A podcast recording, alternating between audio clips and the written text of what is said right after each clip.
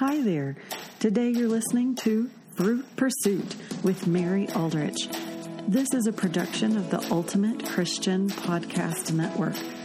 Join me as I share some practical applications of the fruit of the Spirit. Here is where you can learn tools to cultivate things like love when you find your son sitting in paint, joy while cleaning up the paint, and peace in more areas besides just hiding in the bathroom. Yes, it is possible to love God, love others, and enjoy it. Hi, welcome back to Fruit Pursuit. Today we are covering episode 19, which is Love is Speaking Up. Now, if you didn't have a chance to catch last week's episode, last week was all about love is listening. So these two episodes kind of go together. And if you didn't catch last week's, I encourage you, either before or after you finish this episode, check out last week's episode, Love is Listening. These really go hand in hand. Sometimes the appropriate thing to do is to listen. Other times the appropriate thing to do is speak up. And pretty often the appropriate thing to do is a little bit of both. Well, today we're going to cover three aspects of times when it really is the loving thing to do to speak up. The first aspect of speaking up, the time when it is really important, is any time when you have an opportunity to proclaim the gospel of Jesus Christ. When we have a chance to tell someone else that the joy of the Lord is our strength, when we have a chance to show that God's glory is being revealed in our circumstances, in our experience, when we have a chance to testify that we are relying on God's ability to do things in and through us, and that is the strength that we stand on, those are good times to speak up. The Bible says in Romans 1:16, "For I am not ashamed of the gospel, for it is the power of God for salvation to everyone who believes, to the Jew first and also to the Greek." That includes everybody that they were, like all of the people in the area at the time. So we take that to mean everyone. Everyone on the entire face of the planet is available. The power of God to salvation, that the gospel is for everyone.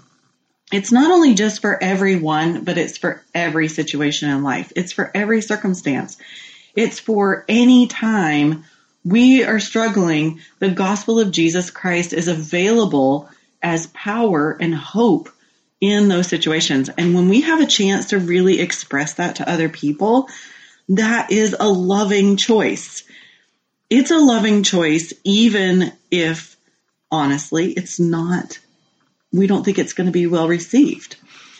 It's still a loving choice to testify to that. It can feel a little uncomfortable to express the gospel in different circumstances. We're not sure how somebody's going to handle it. We're not sure if they're really ready for it. But if you feel prompted to give God glory, I guarantee you, you'll do more harm than good if you keep it to yourself. Because the gospel really is the power that we have as believers to experience joy in our life, to experience freedom, to decide that we're going to take a different road and not serve man and the flesh, but we're going to serve from a place of love and believing that God provides abundance for our lives in spite of what the world is telling us or what's going on around us. That is the power of the gospel. That's the Holy Spirit's work. And when we give him credit and it glorifies him, it inspires other people to want the same thing. That's the whole point of us being on the earth, is to glorify God and to point other people to his glory as well. One of the ways that the gospel also compels me, and I speak up about it, is because I recognize that our heart condition is more important than our outward actions.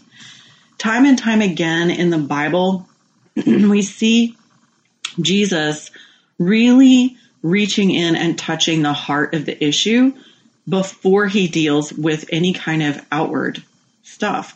The woman at the well, he talks about the bread of life that she could, and the water that she could drink from, that she would never thirst again. He recognized that there was a longing in her heart that needed to be addressed. And it was in that context that then he talked about her promiscuous behavior and her practical situation of living with a man that she wasn't married to and having had 5 husbands already.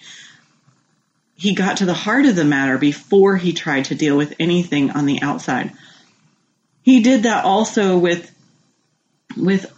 other guys, like the blind man that came to him, and he chose to acknowledge that his sins were forgiven before he dealt with healing his blindness. This example helps me see that when I'm interacting with other people, that the gospel and the heart is really more important to get at than what they're wearing or the words that are coming out of their mouth or how the music they listen to, the movies that they like, what they're deciding to do with their life. It doesn't mean that I think that all of the things that other people do are right. But what it does do is it helps me have grace for those things, because when people can't see the salvation of God, when they don't fully connect with his unconditional love, it's really hard for them to decide that they're going to serve that person, serve the personhood of God, and change their way of being in the world or change what they decide is important. That's how we decide to do things differently, is living out of love and adoration and gratefulness for a God who took us as we were, as we are. So the first idea of love is speaking up. When we have the opportunity to present the gospel of Jesus Christ as the remedy or solution to things that are going on in life, not only in the lives of ourselves, but in the lives of others.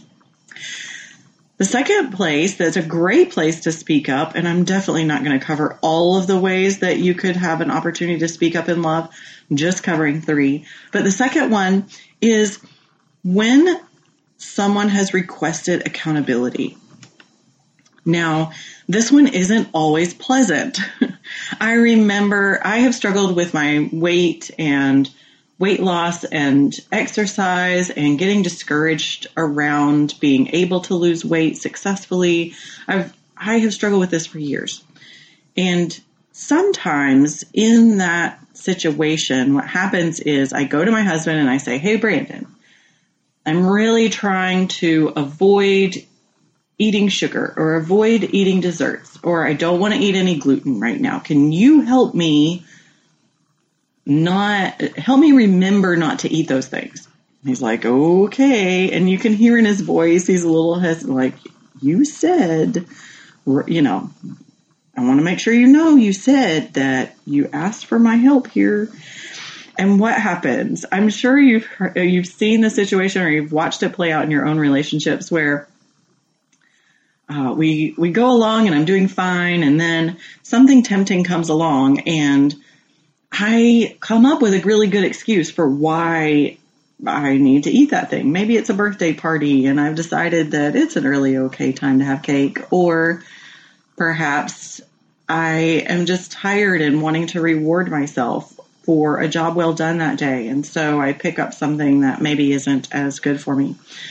Or probably the most tempting situations that come along are when one of my young children gets into the kitchen and makes a batch of delicious chocolate chip cookies, and they are hot, fresh out of the oven.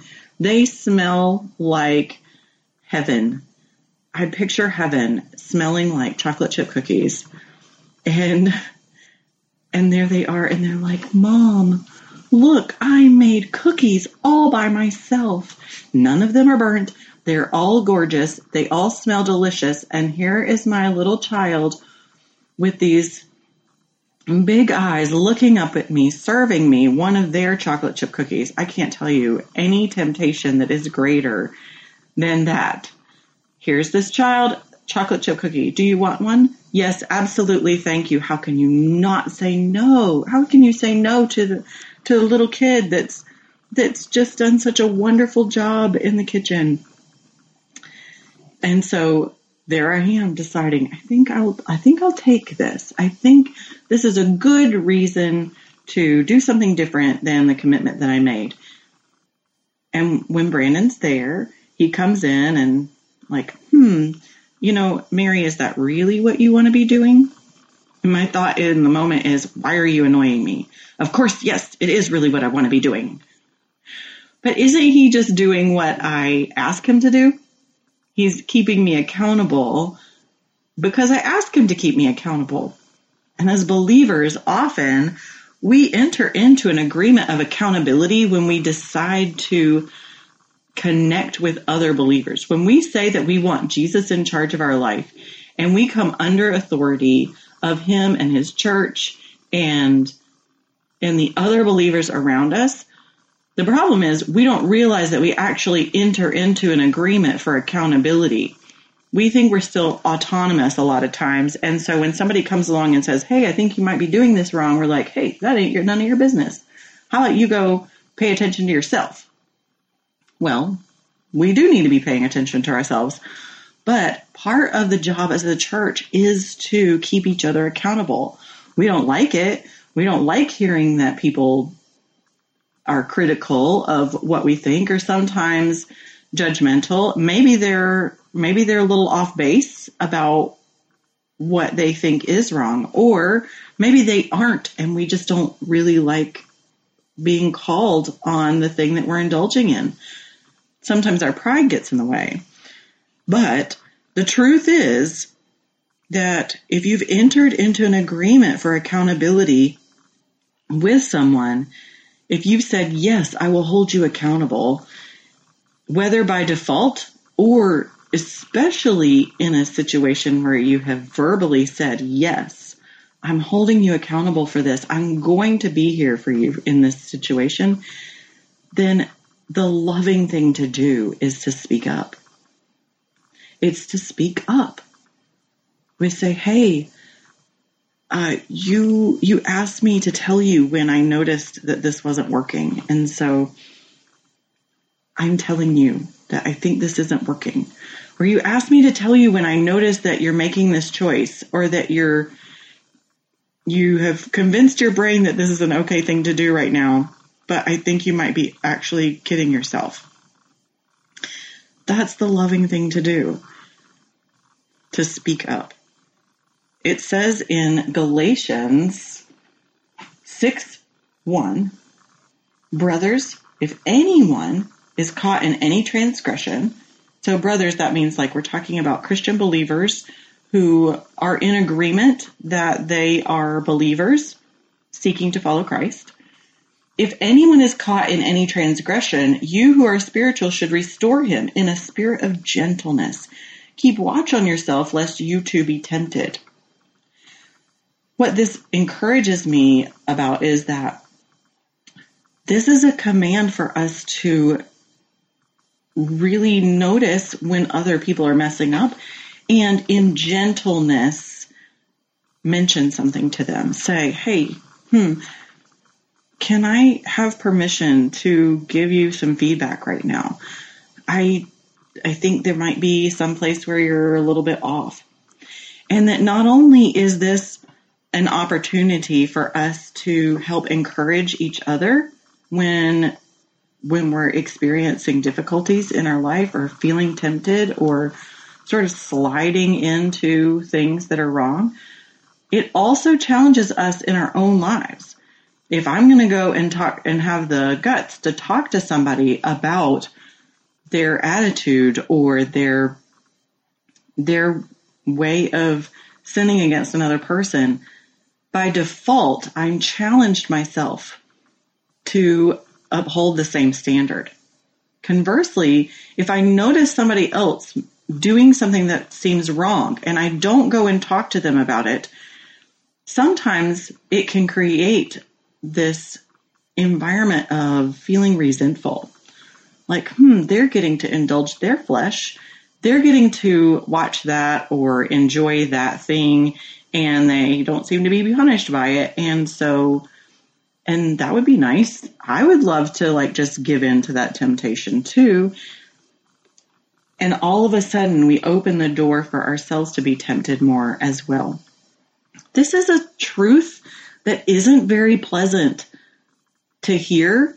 And it's not very like, it's not something that people like to talk about, especially now in the day and age of tolerance and let everybody just do their own thing, mind your own business. But the truth is that as believers, we are called to hold each other accountable. We definitely need to do it in humility and gentleness and kindness, but it is a loving thing to hold those people accountable when we've created agreement around that. The third one that I want to talk about is also one that isn't a very popular topic these days, but I'm going to hit it anyway. It's when false teaching is proclaimed, it's important to expose it. Ephesians 5:11, it says, "Take no part in the unfruitful works of darkness, but instead expose them. For it is shameful even to speak of the things that they do in secret. But when anything is exposed by the light, it becomes visible. For anything that becomes visible is light. Therefore, it says, 'Awake, O sleeper, and arise from the dead, and Christ will shine on you.'" And it goes on to talk about this in greater detail, but I want to really focus on that first verse of "Take no part in unfruitful works of darkness, but instead expose them." This idea of exposing when something really is not following the truth that's being proclaimed as truth and what to do about that. And I've struggled with this myself. A lot of times our tendency is to, well, that's not what I'm doing, but you just let them be them and them do their thing, and I'm just going to do my thing and let that be the way it is. But it really is doing a disservice to people who are coming along behind us. They listen, new believers and Christians who are learning about the truth of Jesus and who he is and who he says he is are coming along behind us. And if we aren't speaking up and saying, "No, this is a lie. This is not going to serve you. And here's why," we do them a disservice. There are things out there that sound really slick, that sound good, and they're not true. Let me give you a couple of examples of ways that things are slick, kind of deflections away from God. One of them is a big one in our world today, the idea of forgiving yourself. How many of you have heard that you need to forgive yourself? Even has trickled into the church and into the phraseology of believers, this idea that it's important to forgive ourselves. But I challenge you to look for a place in the Bible where it talks about the importance of forgiving yourself. In fact, I'll go so far as to say, I don't think you can find a place where God discusses a need to forgive ourselves. Because when we sin, when we do something wrong, it's not against ourselves, it's against God. Forgiving ourselves is a slick deflection away from asking forgiveness from Jesus, from God, who is the only one that can redeem us, who is the only one that can give us that forgiveness, grant that forgiveness. Or it's an offense against someone else. We have offended someone else, and we need to go and ask their forgiveness for the hurt that we've caused them. There's not scriptural basis for forgiving yourself. It's a little bit like owing yourself money. We talk about like owing different areas of our budget money or things like that, but there's not a place where you can get so far into debt to yourself that you have to repay yourself. It, you You can decide that you owe money to your business from your personal funds, or you owe money to another person, or you could have stolen money from your brother, or you can take money from the government, or there's all kinds of ways that we could, quote, steal money from other places. But it's pretty difficult to steal from yourself. And how do you repay it back to yourself? Same idea with forgiveness. We can offend someone else and need to ask their forgiveness. We can offend God and ask for his forgiveness. But this idea of forgiving yourself, it's not biblical. It is a way that the world is changing the connection, the unique connection that we have with our Creator, who is the only source to forgive our sins. And it is a way for us to try to do that on our own strength. I've looked up different places where people have talked about biblical examples of forgiving yourself. And it's interesting that most of the examples that people use are places where the Bible instructs us to ask forgiveness of God, where we go back and repent to Him.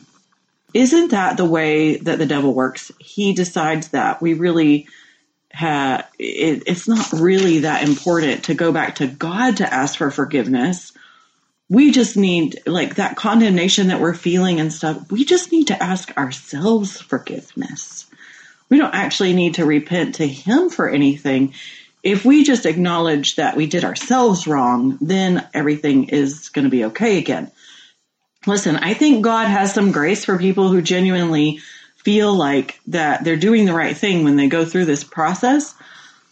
And I think sometimes He allows restoration there.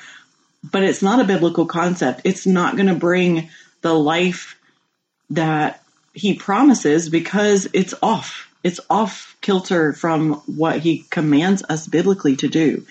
We ask forgiveness of God and we forgive others. We can make restitution with other people. That's biblical. But isn't that a slick deflection that the world has created, that the church has even bought into? Another example of this is the phrase, I am enough. This one is a slick one. This is another false teaching that is proclaimed that we have the responsibility to expose. It's another example of this, and it's the loving thing to do to speak up. And I know you have different examples in your own life when you see something that is wrong, and we have people in our lives that we love that are wanting to walk in truth, and we don't speak up and we don't say, hey, you're believing a lie right here. I love you. I want to help you. This is a lie. We don't have to live in this. And it's this concept of being enough. You know, in the Bible, it talks about that there's nothing else we can do to be saved.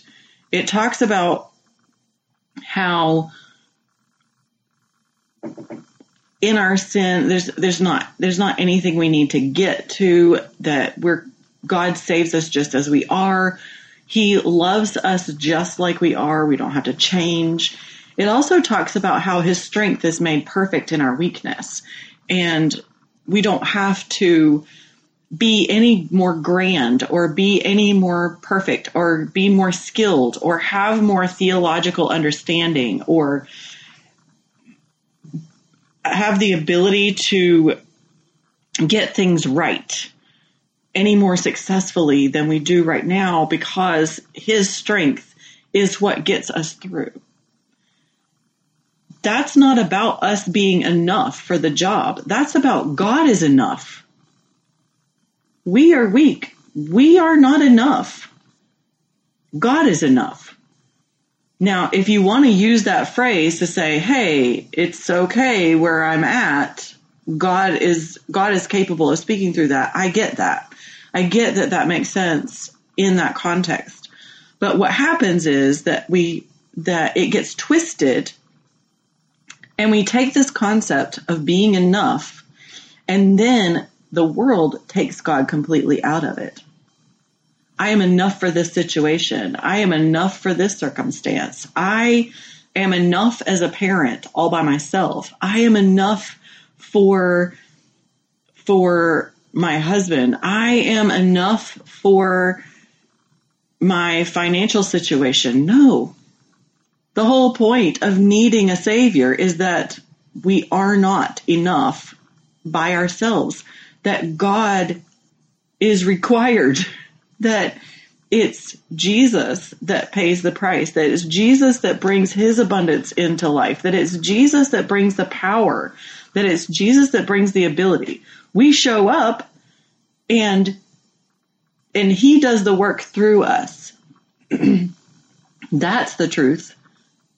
That's the gospel. Are we enough? No, we aren't. We are not enough. Jesus is enough. And so he makes us what we need to be in that situation. And by his grace, we become enough. We become what is needed. So in the context of being a believer and believing that through Jesus, we are enough, yes. But without Jesus, no. The Bible says we're nothing. We're nothing without God. We're stuck in our sin without God. We're born into a sin nature and have no hope and are made from dirt. Like our ability to get ourselves to the place where we are able to do anything is useless without Jesus. Now, he does say we have value. He loves us. He cares about us. We're precious in his sight, but that's different than being enough. And this is one of those, the devil likes to deceive us and say that those two, he slides them together. Because we have value, therefore we're enough. No, because we have value, he saved us and made us enough. Do you see the slick switch there? When we have the opportunity to glorify God and give him the glory for what he does in our lives, when we have the opportunity to hold other people accountable that are longing for change, to be conformed more to the image of Christ. And when we have the opportunity to expose the false teachings and bring people back to the hope that is offered in Christ Jesus, those are opportunities we have to lovingly speak up. So have courage today. Have courage that you're put on this earth to glorify God. This is your opportunity to do it. Speak up. Let people know what's going on in your life that God has done. Don't be afraid to say God did it. Maybe the doctor did give you medicine. It's still God that took care of that. Maybe you found healing. Maybe you were provided. Maybe you got an idea of how you could do something, and so your financial needs got met. It's still God. It's his creativity it's the Holy Spirit's prompting. It's the courage to step forward and take risks. Give him the glory. That is the loving thing to do, because when we do that, when we speak up, we are permission for other people to glorify God too. We give courage and inspire others. Hey, we can speak up. We can proclaim that God did this in our lives. And that's what I'm doing today, is speaking up as an example that you can too. You can speak up where it's a little scary or it feels a little nerve-wracking.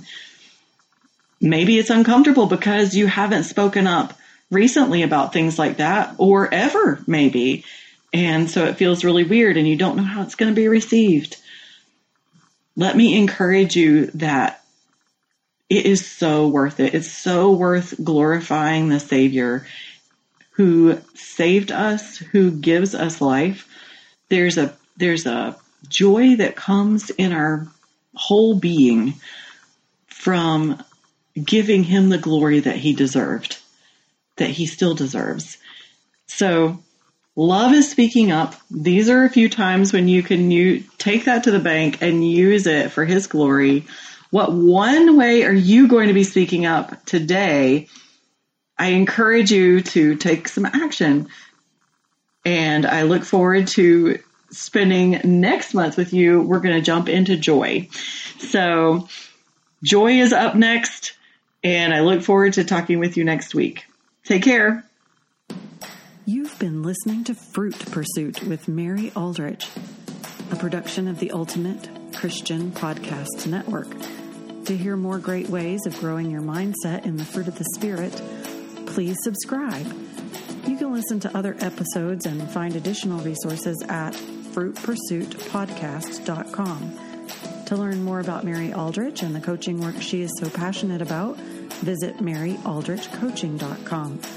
And by the way, what one next step are you taking today?